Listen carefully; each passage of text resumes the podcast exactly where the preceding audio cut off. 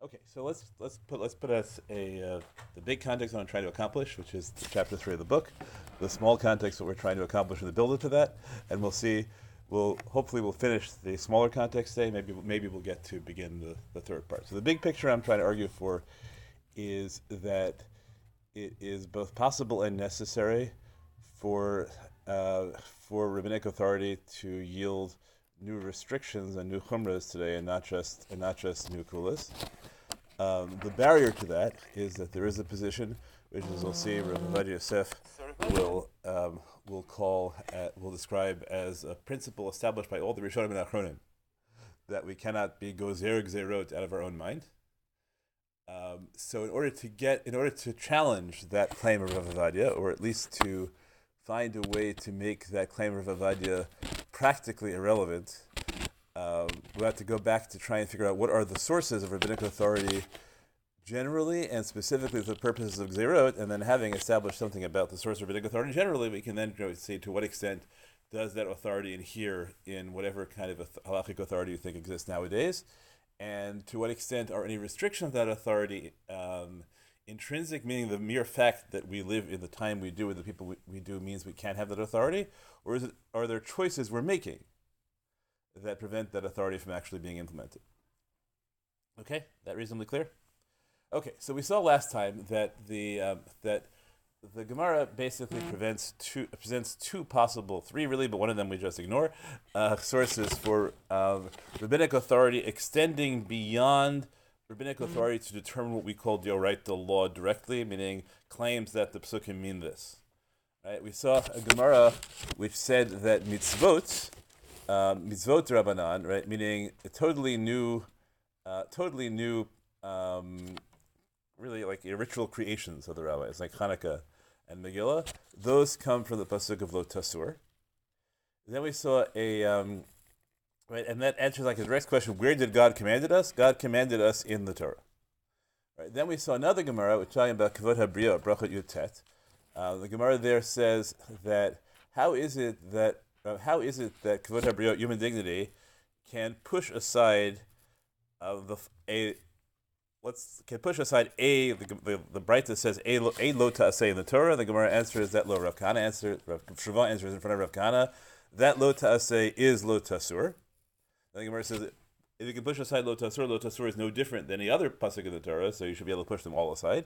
The Gemara says no, lo tasur is different because all dirabanans are samuch in some way, right? They are leaned against. They are supported by lo tasur, but it's not the same thing as saying that they're the meaning of lo tasur. So there's some kind of ambiguity there.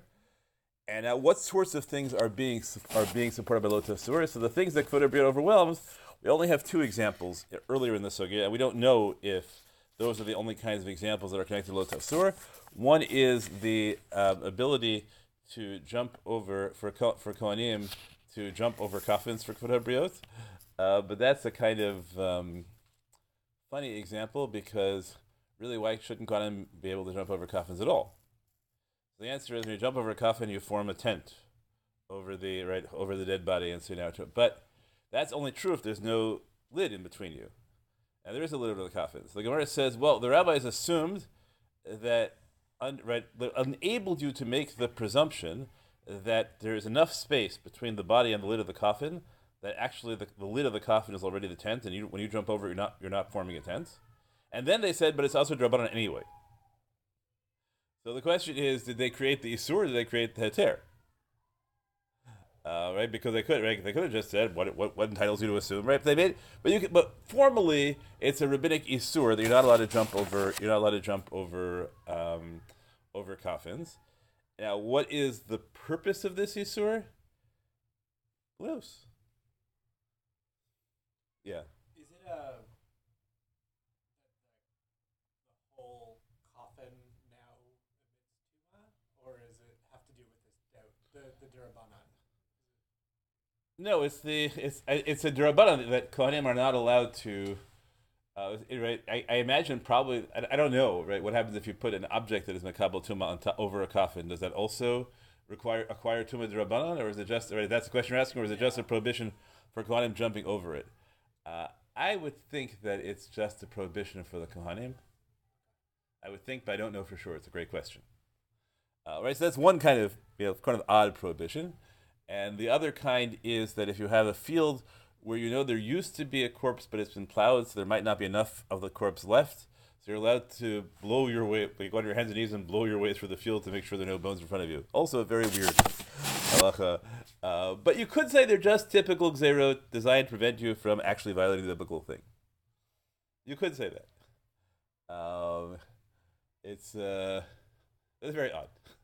Uh, okay, so we but we could say we could say that the language of the Gemara is all the rabbanans. Kol mili the rabbanan asmechino al tasur. So we could say that all the rabbanans are lo tasur, and then there's no difference between mitzvot and gzerot and anything else you want to come up with. Or we could say we have two kinds of mitzvot. Maybe there's another kind.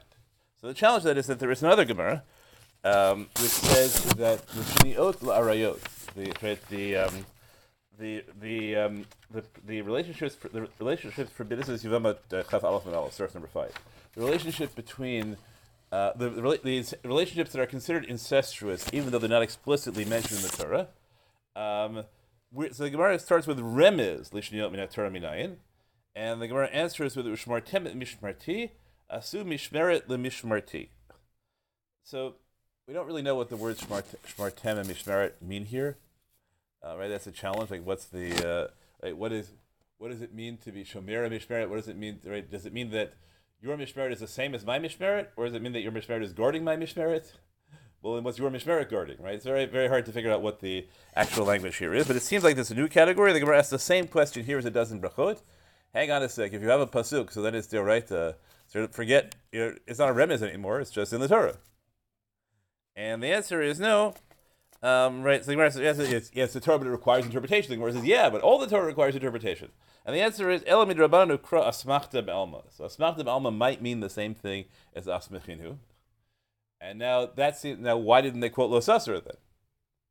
So that seems to suggest that they're either that these are conflicting sugyot, or that they fall that the shniot la rayot fall into a separate category than mitzvot and whatever the things are that are mentioned that are covered by the pasuk of um, by the pasuk of Lotasur in the sugya of Kvod Habriya. Okay, that's where we are Gemaras. Okay, now we start on Rambams, and the Rambam has categories that are not, so far as we can tell, based on these um, based on these sugyos. He has his own categories. And that's problem number one. Uh, problem number two is it may be the Rambam is wildly inconsistent. So we have in the source sheet five different sources of uh, of Rambam, in which he tries to classify the kinds of non non deoraita laws that rabbis make and provide sources for them, and he has consistent term, maybe consistent terminology, but the way in which he lists the sources doesn't seem consistent at all. So we're going to try and see if we can put it together, and then I'm going to try and uh, I, I, mentioned one part of a thesis last week. I'm going to try and advance another one this week, and see if uh, you'll see if you're convinced. I should say that I haven't gone through again. I should have um, the the locus classicus for trying to deal with all these kinds of issues is a, um, a dialogue between um, Rav Elchanan Wasserman and the Chazon Ish, uh, where Elchanan Wasserman, for polemical purposes, is trying to construct rabbinic authority.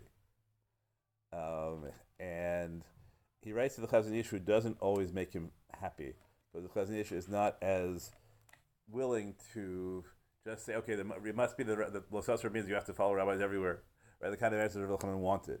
So Elchanan has to construct much more sophisticated answers to try to um, to explain what the source rabbinic authority is. But he's mostly functioned on a fo- focus on authority to interpret Torah and not authority to make the rabbanans. That's why I don't think it's it's quite as critical. But you should be aware that many of the moves we might have to make are moves that are anticipated by Rabbi Hanan. You know, it's called I think Kuntras Divrei Sofer. Um, where you know essentially he has to do. I guess I'll, I'll foreshadow. He has to try and claim that Losasra functions on multiple levels. There's a Losasra as it functions for the Great Sanhedrin. There's Losasra as it functions as it functions for rabbinic authority in our time, and you know then he has concentric circles of authority depending on how that how that functions. Um, it, it, the precedent for that is the Gemara already. We, we, have, we have the halacha of zaken mamre, but you don't really want to claim that the halacha of zaken mamre is the only possible way which you can violate losasur because Zaken Mamre is limited to people who are qualified to be members of the Sanhedrin. So you already have a way in which that pasuk can reply differently to great scholars and to ordinary lay people. And so once you do that, you can start extending it to, uh, to various other ways. So there's some kind of move like that may have to be made. Okay.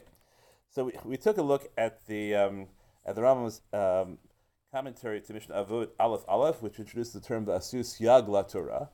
We have not seen anywhere in the Gemara a source for the phrase Asus Yag La Torah, and in fact, we're not going to right. This is, this is a Mishnah.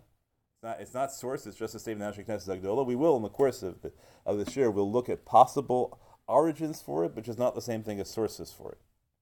So what does Asu Yag Torah mean? So the Rambam says we're in source number six. So he quotes our he quotes the Gemara about Asu Mishmeret Lemishmeret, which is about Shniot Larayot. So we could say that Shniot Larayot are a Siag Torah. We ban these relationships because in some way they protect the other relationships, but it's not obvious. Uh, so it could be the Rambam sees it as conflicting sugyot, and he thinks that in the end the only source is Asu Mishmeret Lemishmerti. We'll have to see if that's sustainable.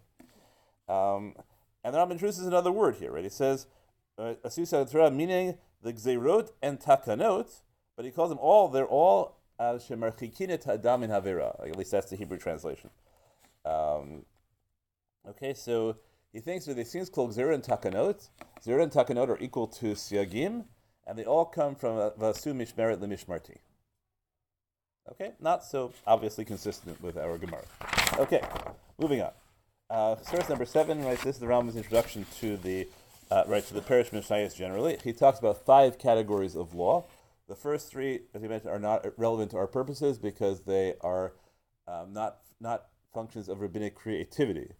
Um, right there, there's a function. There's l'moshe which is dictated by God. There's perushin l'moshe perushin l'moshe Sinai, which are things that he thinks are self-evident interpretations, and then there are things that the rabbis derive by interpretation. Okay, but that are still dioraita. Then he has two more categories. The fourth category are, he says, these are the laws that the rabbis, uh, the prophets, and, the prophets and sages of every generation. So he puts in prophets, whether that matters or not, I don't know. Established as a fence or hedge for the Torah, Geter Usyag. So that's what we want. And these are the laws that Hashem commanded us to do generally when He said, "You must be shomer my mishmeret." So we're consistent so far, right? We have a siag, and a siag is things that are um, right that, that are that are a fence or a fence or head, right? And these are the laws that Chazal call gzerot. I don't use the word takanot here.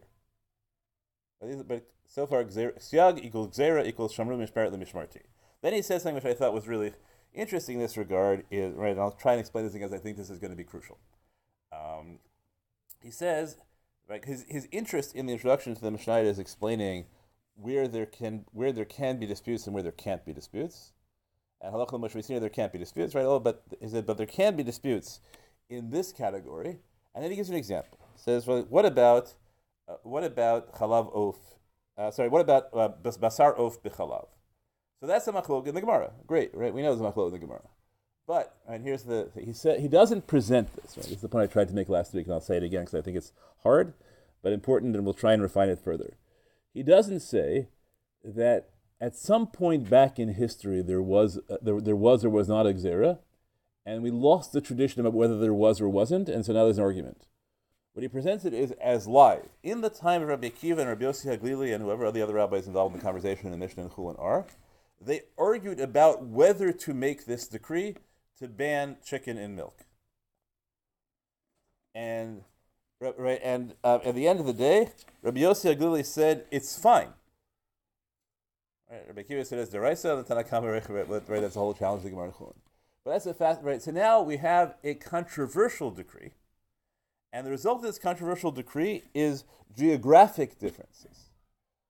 Where they decide, where the rabbinic authority of the time said make this decree, that decree is binding, and where the arts of Rabbi Yossi Haglili, where that decree is not was where the rabbi who in charge of that community did not accept the decree, it's not binding. So that's an amazing right. So now all of a sudden we have you can't say that the Rambam decrees require the establishment of the Sanhedrin Hagadol under his full authority because then it would be bound by be bound to everybody. So that's right. And he he has so far as I can tell, he has no motive for doing this. Right? It's not. There's no. Right. This is just what he thinks. That's what happened in that in that issue. So that seems to create lots of space. He says if there was assent by all regarding one of those gzerot, if it was universally agreed, so then you can't violate it anywhere.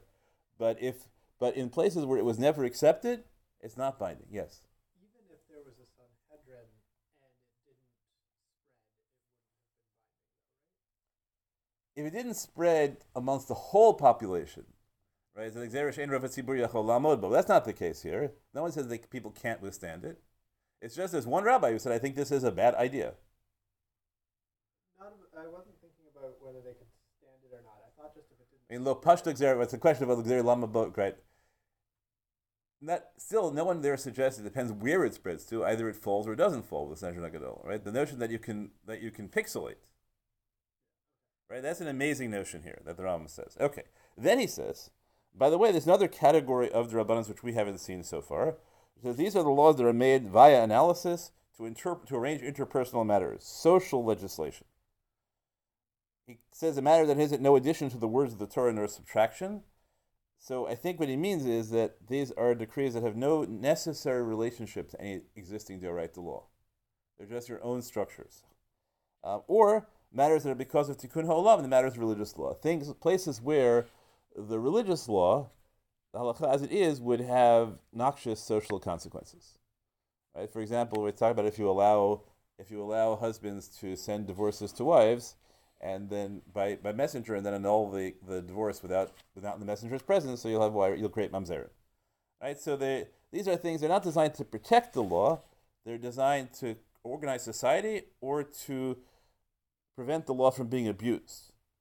So these, he says, are now what the sages call takanot and minhagot. So in the in the perush mishnayot, in the sorry in the in the in the commentary of Avos, he puts gzerot minhagot together. Here he has gzerot as one category, and takanot and minhagot in another category. And here the authority comes from since the entire nation has assented to them. It's not rabbinic authority at all, even though these are made by rabbis. And the pasuk has is paretz geter yishkanu nachash in Mishlei, I believe, right, which is not deraisa at all. So like this is a whole new category.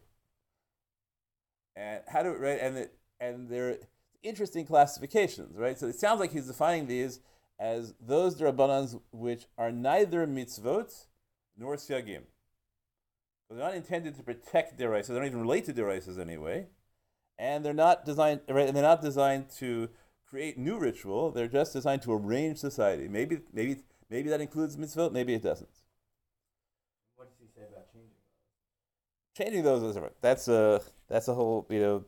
I'm, I'm trying to try to avoid changing I just try to establish it in the first place. Changing changing different different uh, different different. I think yeah. I guess I'll, I'll put it now because it's it's a good thing to know about you always have to be careful about statements about change, which is part of it. Will so my example of this is like we all make fun of the Megillah, right? Because Persian law, right, silly law, you can't change anything that the king made, right? But all the king has to do is make another law, and that right, even if it contradicts the previous law, right? So I would like everyone else, I made fun of that. And then I discovered, like you know, the Rambam famously says there are all sorts of rabbanans, rabbanans that you can never change. The right does the Rambam thinks in principle are changeable, but the rabbanans are not changeable. And um, the Rav Shach, the Avi Ezri, uh, not the Shach, Rav Shach, uh, has it challenged this because there's a Gemara which makes it, you know, which seems to make it clear that there was a, that there was a change because they went back and forth about whether they wanted to make sure there were fruits in Yerushalayim or weren't, depending on the on you know whether there's a Beit Hamikdash or not. And Rav Shach's solution is, you know what, you're right, you can't change them, but guess what? You can always make another decree which has the right, but and people are bound by the last decree because you can't oh, you can't undo the first decree, but you can make a new. So you know, so in the end, you know, it seems to be a system that works in all sorts of legal systems, and we perhaps shouldn't make so much fun of Persia. Um, so when you talk about how things can change, that's all very you know, it's a complicated thing because I think in the end there are always going to be ways to change the the, the um, as there's always going to be ways to make new law, right? That's that's giving you know giving right. The question is how hard the workarounds are right? and how high the how high the barriers are going to be. But changing is a different. I just give you that as an example of like how you, you can read a statement, there's no change, and then you know just comes along and blows it up, and it turns out that's pretty much pretty much everyone thinks something like that is true. That you know you know you can't undo. Ex- I mean, now we can try and combine categories. You can't undo exera, but you make a takana that contradicts. right. So is that a, right? Is that undoing exera? That it gets complicated. Okay. So that's where we are now. Right. We have a the Rambam has confused us about the category of takanos. He has not quoted in in this regard. He has not quoted Lotasur at all. He only he only quotes V'shomer Mishmeret Mishmarti, and then he thinks that Takana Minhaga don't even require that. Okay, moving on to source number eight. Now we are in the introduction to the Sefer uh, to the Sefer Hamitzvot. Uh, so in the introduction to the Sefer Hamitzvot, we have a new interest. We're not interested in where machloket is possible. What we're interested in is which right, which sort of things count in the 613 mitzvot. Okay, I think you you, all know that um, number 613 only appears in one place in the Gemara, and it's kind of ironic because that's Gemara does 613 in order to get it down to one. Right. So how seriously should take number 613? A little bit hard to know. Um, the Ramban points this out, but in the end, it seems like you know people took the number 613 seriously. Why or why not? I don't know. Uh, the Rambam took it seriously, but before the Rambam, the Bahag took it seriously, right? So the the, the Rambam's introduction is in large measure designed to explain his criteria for inclusion and exclusion, and particularly opposed to the Bahag.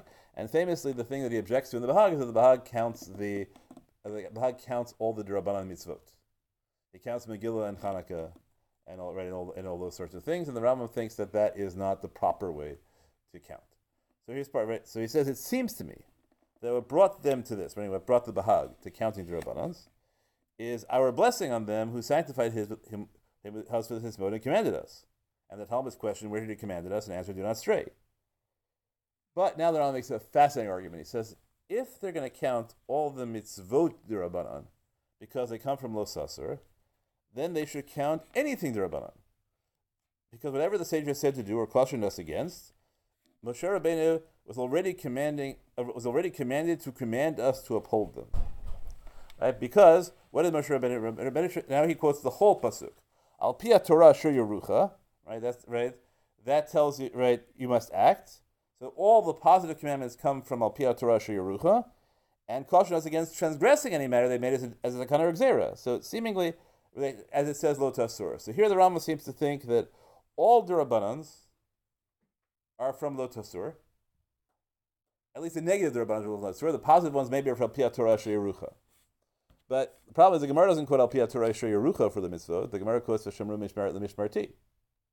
And the Rambam didn't quote Lotasur when he talked about Xerat Minhagot in the introduction of the Perush Mishnayos. So, right, so here the Rambam seems to be using a wholly different classification, which it seems really, really hard to um, to make consistent with what he said every with what he said everywhere else. Really, really hard to make consistent. Uh, right? And, the, only, the only thing that gives you hope is that here he's quoting a pasuk he didn't bother quoting any of those places. So maybe there's a way to. Uh, but the, the argument seems to be that right that um, really, really all derabanans are deoraita. It's just right, um, right. It's just a matter, uh, right. So if you're gonna if you, if you're trying to classify things on the basis of deoraita versus derabanan, that's a silly way to go about things because right? Either all the Rabbanans are one mitzvah or every Rabbanan is his own mitzvah.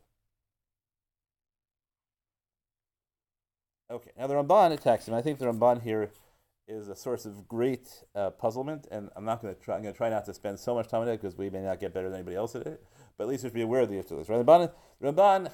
So first of all, you always have to figure out when the Ramban plays defense. Is he is he stating his own opinion, or is he just trying to defend the position he's defending? Right. That's a, that's the thing that Ramban does a lot. Is he says things in defense of another position, like certainly when he was younger, um, right? So that's all in the Milchamos, he's defending the Rif, and in the right in this in the commentary Sefer Mitzvos, he's defending the Bahag.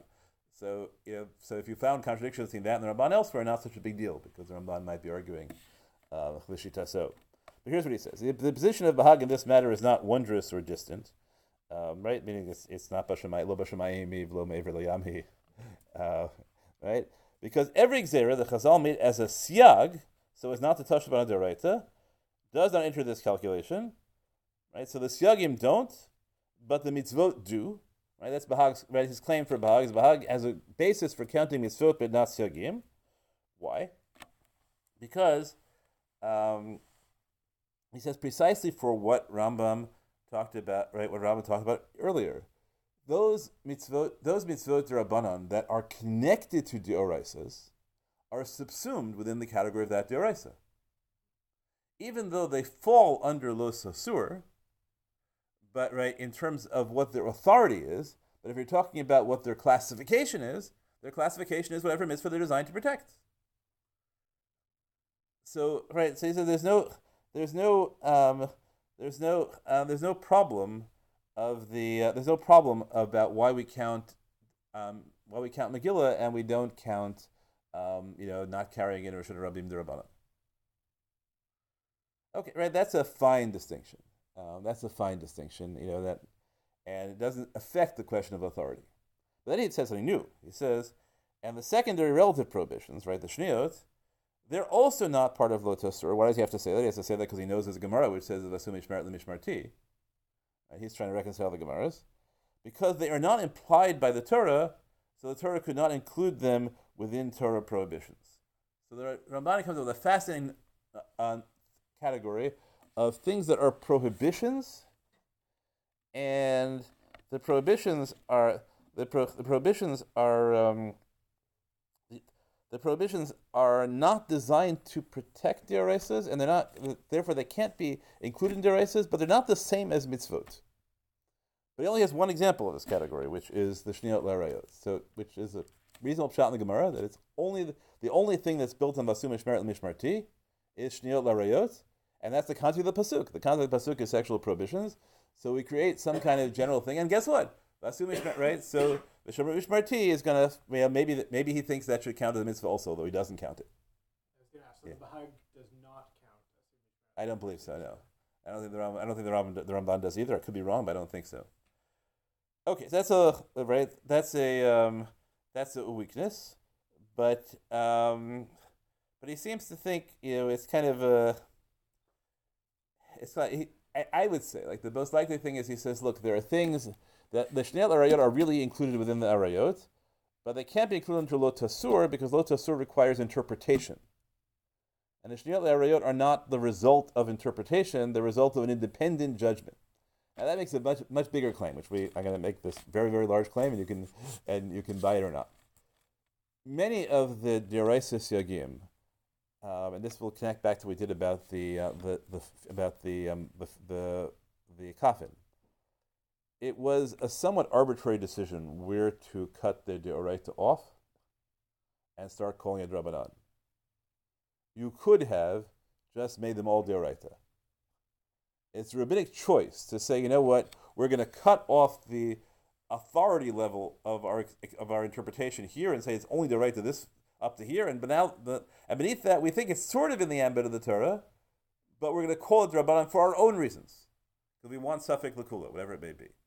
I think that's what the Ramban is saying here. He's saying like you know, the, but the shniyot l'arayot we can't do that. There's no way you can get additional relationships out of it because it's not expanding. All right, it's not expanding a prohibition. It's making stuff up. So right, but it's making stuff up that we still feel fits in the same category, but we don't have a an interpretational basis for doing it. That's uh, as opposed to like Shabbos, right? We can we can extend we can interpret Shabbos as much as we want. Carrying, right? There's not nothing in the Torah, right? You can just say the Torah says, "Don't do malacha." We can expand the category of malacha as far as we want, but we can't expand the category of niece or right of nephew, right, or brother-in-law. Right? You can't, right? We can't- We can't expand those categories. Yes. Not just they're not just categories, but they're also mitzvah, right? Each of those is their own mitzvah, yes. Mitzvah. You where the which which mitzvah does do the shiyot expand on, it's none of them. So that's also a fair question. Yeah, that you know, and it's probably a weakness of Ramban's argument that you know maybe Bahag doesn't have such a good reason for not counting the shniyot.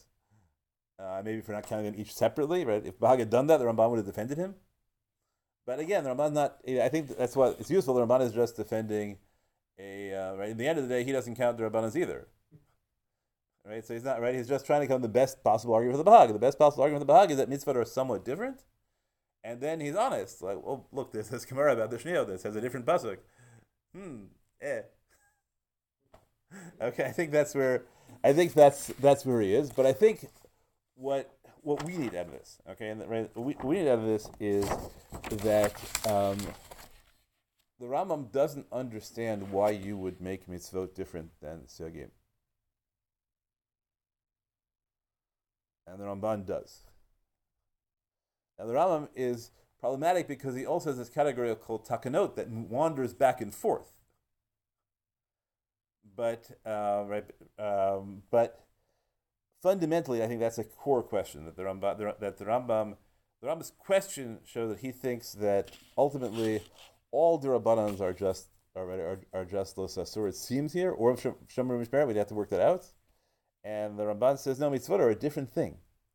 So again, are a different. They're they're not the same thing as each other. Okay, Now let's take a look at the Rambam in his introduction to the Mishnah Torah.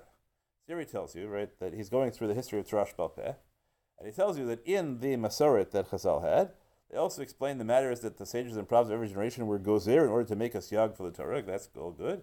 As I heard from Moshe explicitly, and here he says again, shomer, right, you must be shomer mishmeret mishmeret lemishmerti, as seen fit. Right, then he says also explains minhagot, the minhagot and, took and takanot, and all of a sudden here Lo Sasur shows up. So right, if you like try, start tracking the Rambam, right, so he has he says right, in Avot he says that Gzeret and Takanot are all based on Mishmarti. In the in the in the Akdama to the to the perush in Avos he says like Gzeret Mishmarti, but Takanot are something else entirely based on Parez Getter. The Sefer Mitzvot he said everything is Lotasur. And in the introduction to the Mishneh Torah, he says Syogim and Gzeret are based on Mishmarti, but Minagot and Takanot are based on Lotasur. So we have uh, the Rambam gets to be to, right gets to be a further and further mess. Um, okay, and then in um, in the in in Hilchos Mamrim, source eleven, the Rambam um, the Rambam says that. Uh, Right, so the Rambam, Rambam starts by saying, right, so it starts up, here it's divided into three parts, right? So the first part he tells you that the Beit Agadol is the source of all halachot, of all halachot deoraisa, that's A. Right, that's all right. Uh, Iker Peh. Again, we, we could talk about the Rose Lumdus in there, which is beautiful, but doesn't matter to us right now. right? They're the source of everything. Right? Then we get to B, right? Then You get punished if you if you if you violate them. And now in the middle of B, here's what matters, about halfway down. He says, whether right, he says whether matters are derived via tradition, whether matters are derived analytically, whether matters that they made as a hedge for the Torah, and in accordance with the need of the hour, these being the Gzerah, the Takanot, the Minagot, each and every one of these three matters there is an assay to obey them, and if you violate them, right, you, uh, you, you violate a lotase. All right, so he puts here he puts together all the deraisas and the rabbanans in the same thing. All the right, every every deraisa, every derabbanan, as long as it's under the authority of the rabbis, there's an assay and a lotase. The asay is al pia Torah yerucha, uh, right, um, and right or right al habishpada sheyigidu taseh. Um, right, and then lotasur is the lotasur is the tradition.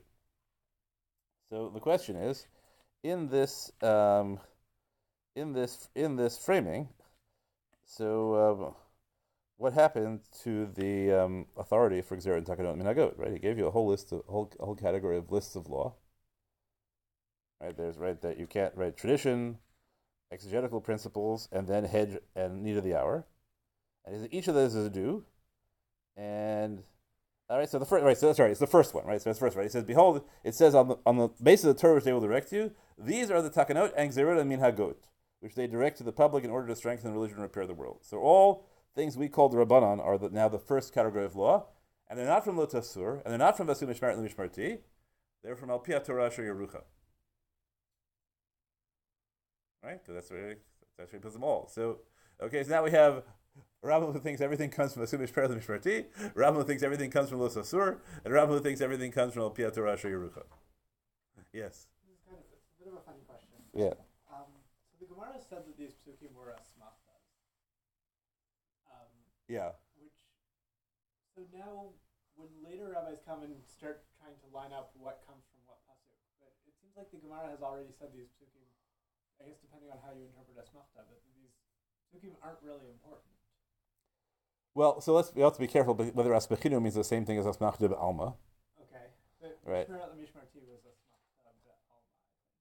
Uh, Mishmarat Mishmarti was asmachdu alma. That's correct. Yeah. So I think that's I think that I think that you know that everyone is struggling with you know with a uh, with the problem that Rama and Ramban that Mahol address directly. Like, how could there be an authority for Drabanans that's not Deraita? How can there be a category of law called Derabanan? So there will be you know, later theological attempts, which maybe are rooted in Ramban, to claim that you know that the authority of Chazal doesn't come from the Torah at all.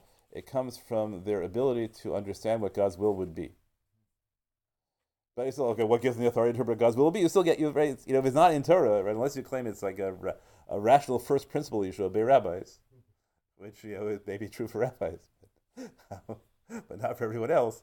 I, I, I don't know. I don't know. I think that's uh, I think that's a great that's a great question. Yeah, all I'm setting up, you know, I want to I want to set up all the distinctions so we're aware of them, right? So we have mitzvot, shniyot, zerot, takanot, minagot, um, and I want to show that the Rambam seems to be wildly inconsistent about the use of psukim, which might just be right. Maybe he just doesn't care about the psukim. Maybe it's just obvious to him that Torah has to be, in, be interpreted. And who else would interpret it but the smart people?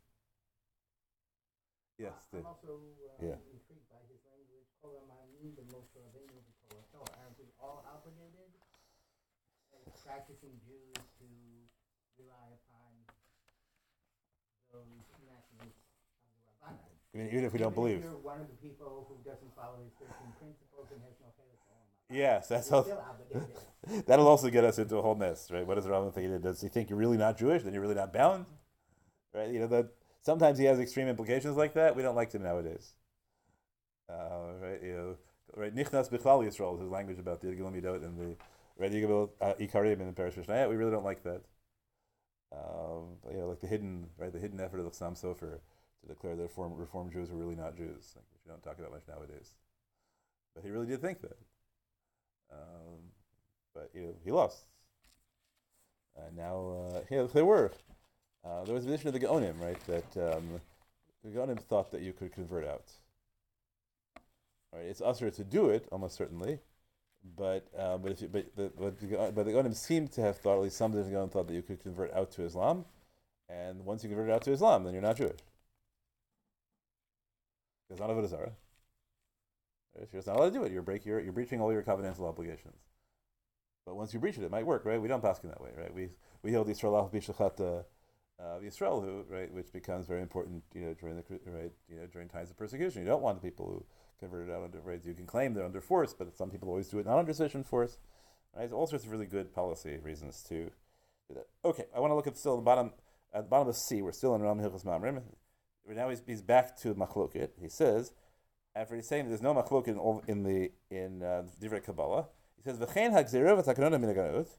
imro miksatan l'taken takana u'shenichu ama min. If some people think right, this is the gzera we should make, this is the takana we should make, uh, people should stop doing this practice. I think that's what yenichu hamin hagazeh means. People should stop doing this practice. And some of them think no. So right, so we know what the right answer. The right answer is so it depends. Any place which is controlled by the people who think you should, great. Any place, but he doesn't say that. Here he says no. They have a they have a they, right. They have a conversation and a debate, and they vote, and the majority rules. About Xerot and Tagadot also. So if I correctly read the introduction to the Perush Mishnayos, that he thinks the machloket about about Basar Of Bechalav is live, so how is it that he can how is it that he can say this um, this here at all? Um, okay, that gets us through the um, Rambams. I'm going to set out my thesis, and, right, which is not going to fit everything, but you'll see if you buy it.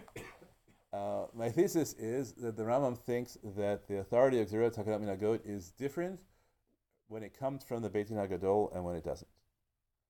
So when it comes to the Beit HaGadol, it's a function of Lo Tasur and is bound by majority rule. And when it comes fr- and when it comes from authorities other than Beit Din HaGadol, it's Vishamrut Mishmarti, and it can be divided.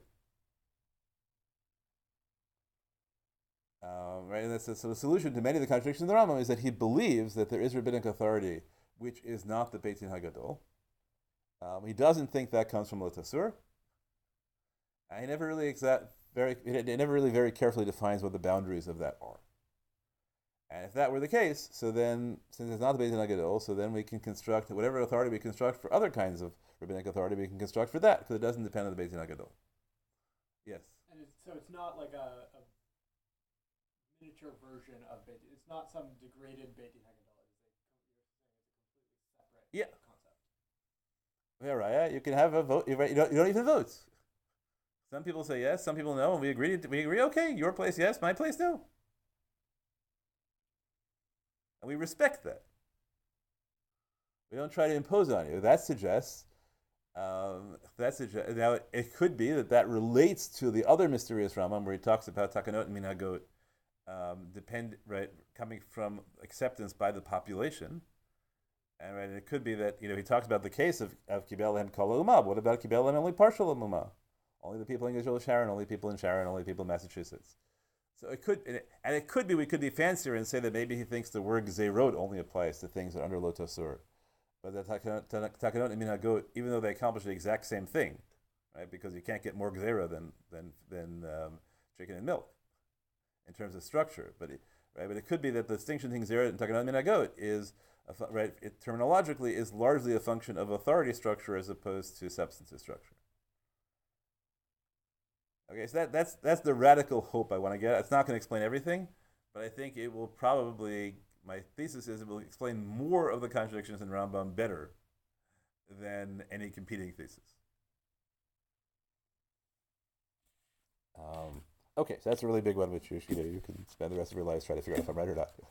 Um, I, want, I want to do two other things today, so I'm going to go on, and you'll see if you get right. Um, I want to I want to um, talk about now um, what the necessity, the history and necessity of the Rabbanans um, are. Um, so I talked about last time. I talked about the concept of shlichutayu, right? That um, it's, it's sort of a circular argument. It's like natural selection. I guess I can get you know some of my hobby horses out, right? Natural selection is a tautology. You all get that. Right? Obviously, it's a tautology. It's a thing which which right, which is true by definition, right? Things which, right, only things which survive survive.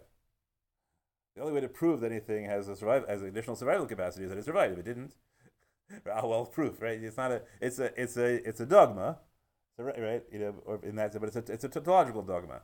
I like to talk about chihuahuas. Why, why, why are there chihuahuas? Because they're cute, right? Cute, cuteness is a survival characteristic. You know? So maybe human beings are God's chihuahuas. Um, okay, right? They're just right. Just put you know, but that, that arguments about what about what works are almost always circular. Right? Say, saying that something exists because it works is always circular. By the same token, right, everything which is necessary for halakha to survive exists.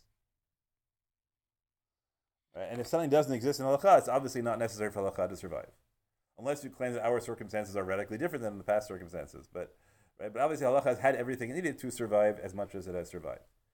So Shlichus is this example, right, where, the, where there are certain things that you would have thought were necessary for halakha to survive. Particularly, we would have thought real smicha was necessary for halakha to survive. Rabbi ben Bava goes and sacrifices his life to, get, to, to save smicha during the Roman era. Why does he sacrifice his life? Because he thinks that otherwise Torah is going to die. How can you have Torah without real smicha? Without real smicha, you can't have a Sanhedrin. Right, right without real smicha, without, forget a Sanhedrin, you can't judge Dini Knossos, you can't judge Dini Chavilos. Always, you can't have a functioning society without smicha. And then, you know, and then, uh, you know, I don't know, 900 years later, smicha peters out. And halacha still goes on. Now you could say, look, we can't run a coherent society the way they did. That's true. We didn't have to, because right, because we were living in the diaspora, right? So that's right. That's all. That's the whole challenge about whether we should revive smicha. And, right, that's Rav Maimon's attempt to revive smicha in the 20th century. Now we have a state. Now we can't get by anymore with the workarounds we came up right. We engaged in then. But for 900 years, you had enough.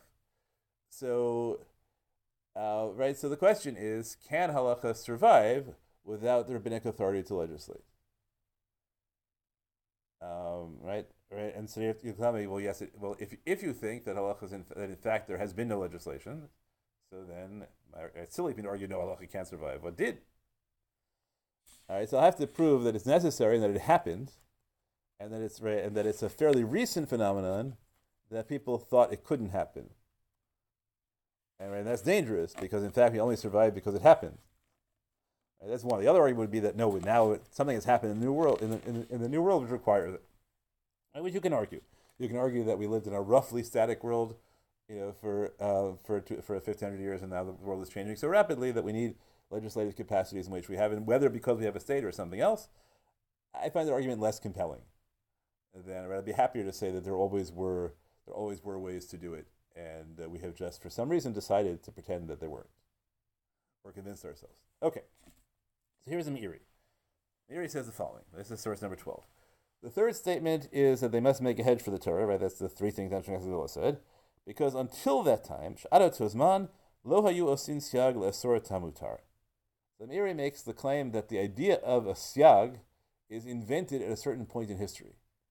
Right? That Ashkenaz Agdola didn't just intensify the, the use of siags, they didn't focus on it, they invented the siag. Um, because until that time, they would not make a hedge to prohibit the permitted out of concern lest they come to do something prohibited. And the result, right? So they so they were always afraid that right that every chumrah has a kula. Every chumrah has a kula, and they were afraid that if they um, that if they added a surim, they would end up right creating conflicts of law and they would violate other dioraces, whether they're interpersonal, you know, which is the easy example, or um, or right, or just because of the conflicts of law. So as a result, he said, but they actually kept violating real isurim. If you look, if we if we go back and look at the history of Beit, Rish, of Beit Rishon, people are constantly violating real dioraces. Why? Because they don't have the rabbanans. Right here, right? You know what's the worst? Is the worst that's going to happen on Shabbos is somebody's going to somebody's going to carry Rosh Hashanah Rabbanan. But they really violated Shabbos, right? They, right, all this, right? So the Rabbanans, the Rabbanans work, um, but they were afraid to do them.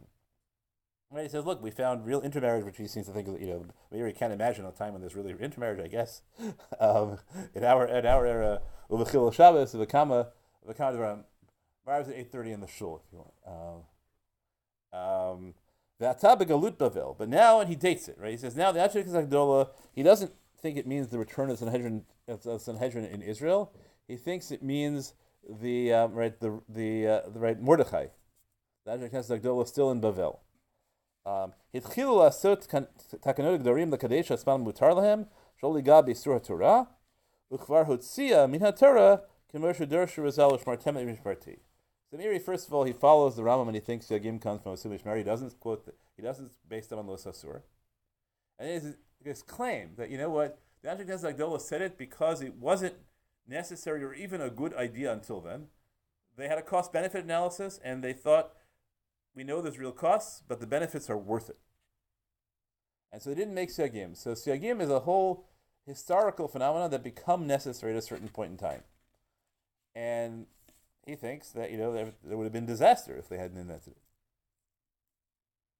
Okay, now the, skip them from the Meiri. I don't to Rav Yaakov Kamenetsky, who I assume knew the Meiri, but I'm not sure.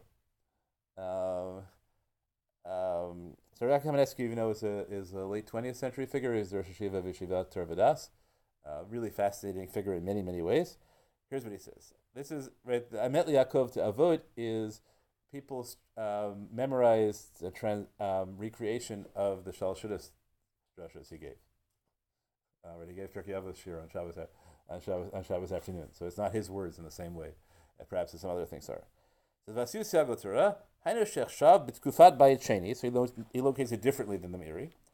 Sheklal Yisrael ahu b'tachlit hashlemut. Their you know, Jews are not on the same spiritual level. That's a you know, very classic claim that, you know, that they, they worship Avodah Zarah. That's because they were religiously inspired. We could talk about that a lot more time, right? As opposed to, right, you know, we weren't ready for it in Avodah Zarah. Nigalu Gilu Shlema, right? Famous, you know, Ramban, that the second bit of Midrash is only a facsimile. As hechlitu anshe knesset agdola, shekedesh lo tishtakach Torah mi Yisrael, muchrachim heim lasiot sagim la Torah, kedesh al kol panim tishamer Torah asma. So he said, he makes mistakes explicit. The Agdola decided you had to put in Xeros because otherwise Torah was going to disappear. Everyone's going to just violate the straight Torah and nothing's going to be left. Now he says, up till then, people, of course, they were siagim to avoid failing deraises. But they were subjective. You built your own siagim about what you think you needed to do. But they decided that from then on, you could not do it. You could not leave it subjectively.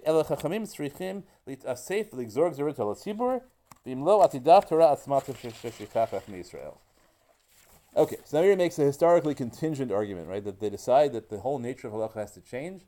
We have to make siyagim objective as opposed to subjective, otherwise Torah will disappear. So now the question asked is, okay, and they made those siyagim at that point, and then we can just live with the same siyagim they made? How far does that go? They say we can just rely on the siyagim they made. Is just their existence, or the siyagim specifically necessary? So the case we're going to talk about um, at great good, so we can turn right. And we can see this that we've, got, we've gotten up to it.